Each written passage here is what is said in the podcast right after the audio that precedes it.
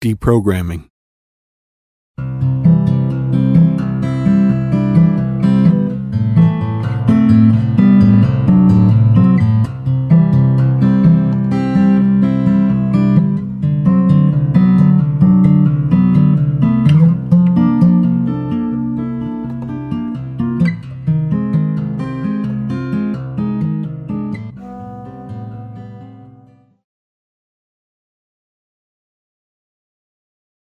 To say that people get suckered or conned into practically every viewpoint they hold would not only be overly cynical, but untrue.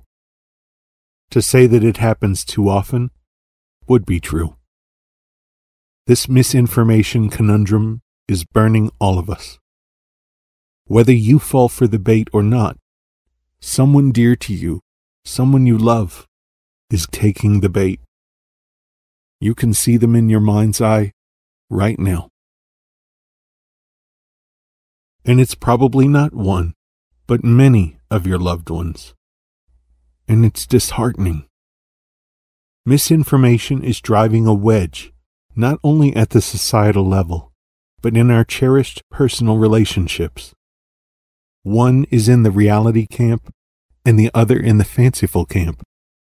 Nevertheless, both are dead wrong to the other. The vitriol grows ever more palpable, given the constant reinforcement from networks of kindred spirits ringing fresh in their ears. There is a perceived strength in numbers, often illusory. Surely the doctrine of such a large and well organized group must hold intrinsic validity. If only. These armies of ardent believers under the spell of a false vision give legitimacy to illegitimate ideas. It is the cult phenomenon. I'm not talking about opinions here, but delusions. Opinions are based upon some matter of substance. They can proceed wherever they may, but the point of origin is something real. Opinions based upon a fiction are misguided, rendering them baseless.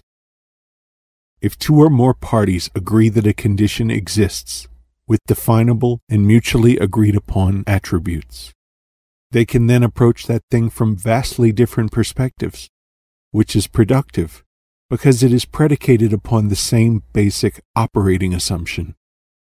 When parties cannot agree on the nature of the condition itself, well, all bets are off. Progress cannot be forged on the shape shifting sands of illusion.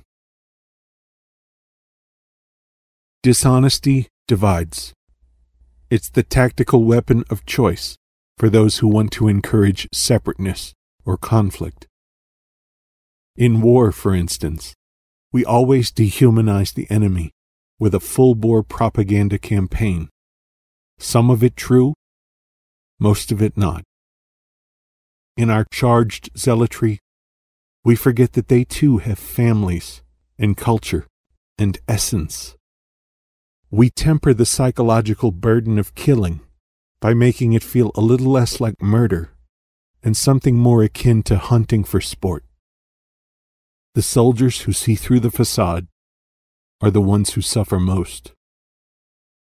War is such an abomination that it is best to remain oblivious should you have to participate. Deprogramming of self is necessary. A psychic purge from all the prevailing foolishness headed our way in a constant stream, competing for space within our finite bandwidth.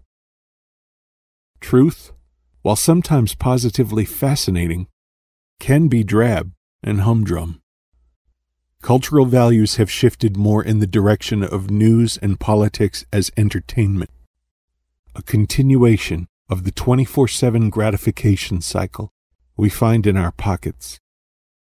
Old fashioned accuracy, free of sentiment, has been relegated to the dingy digital basement. Few have the will, and even those who do would rather not have to go down there. We all must admit that we have been fools from time to time.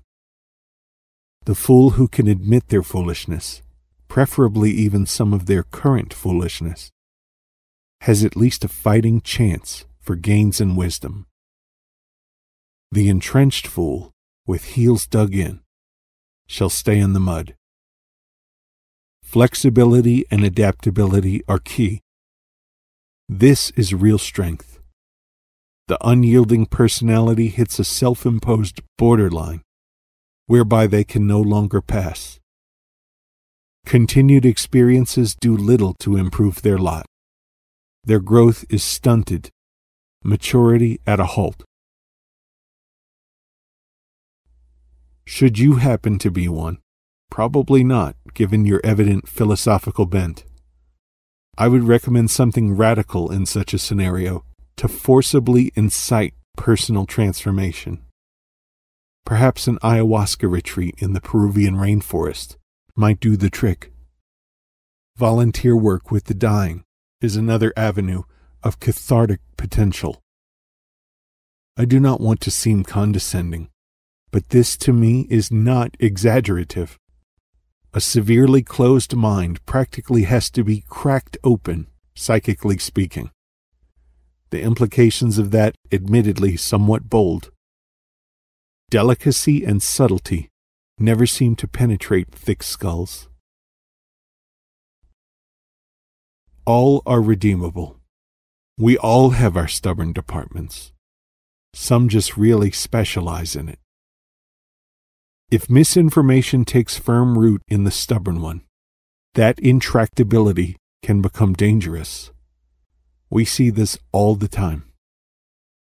Open minds may fall prey to falsehoods too, but their versatility and diversity will eventually see them through. They are willing to admit error.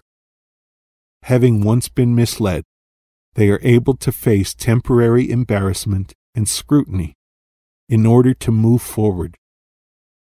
This is self love.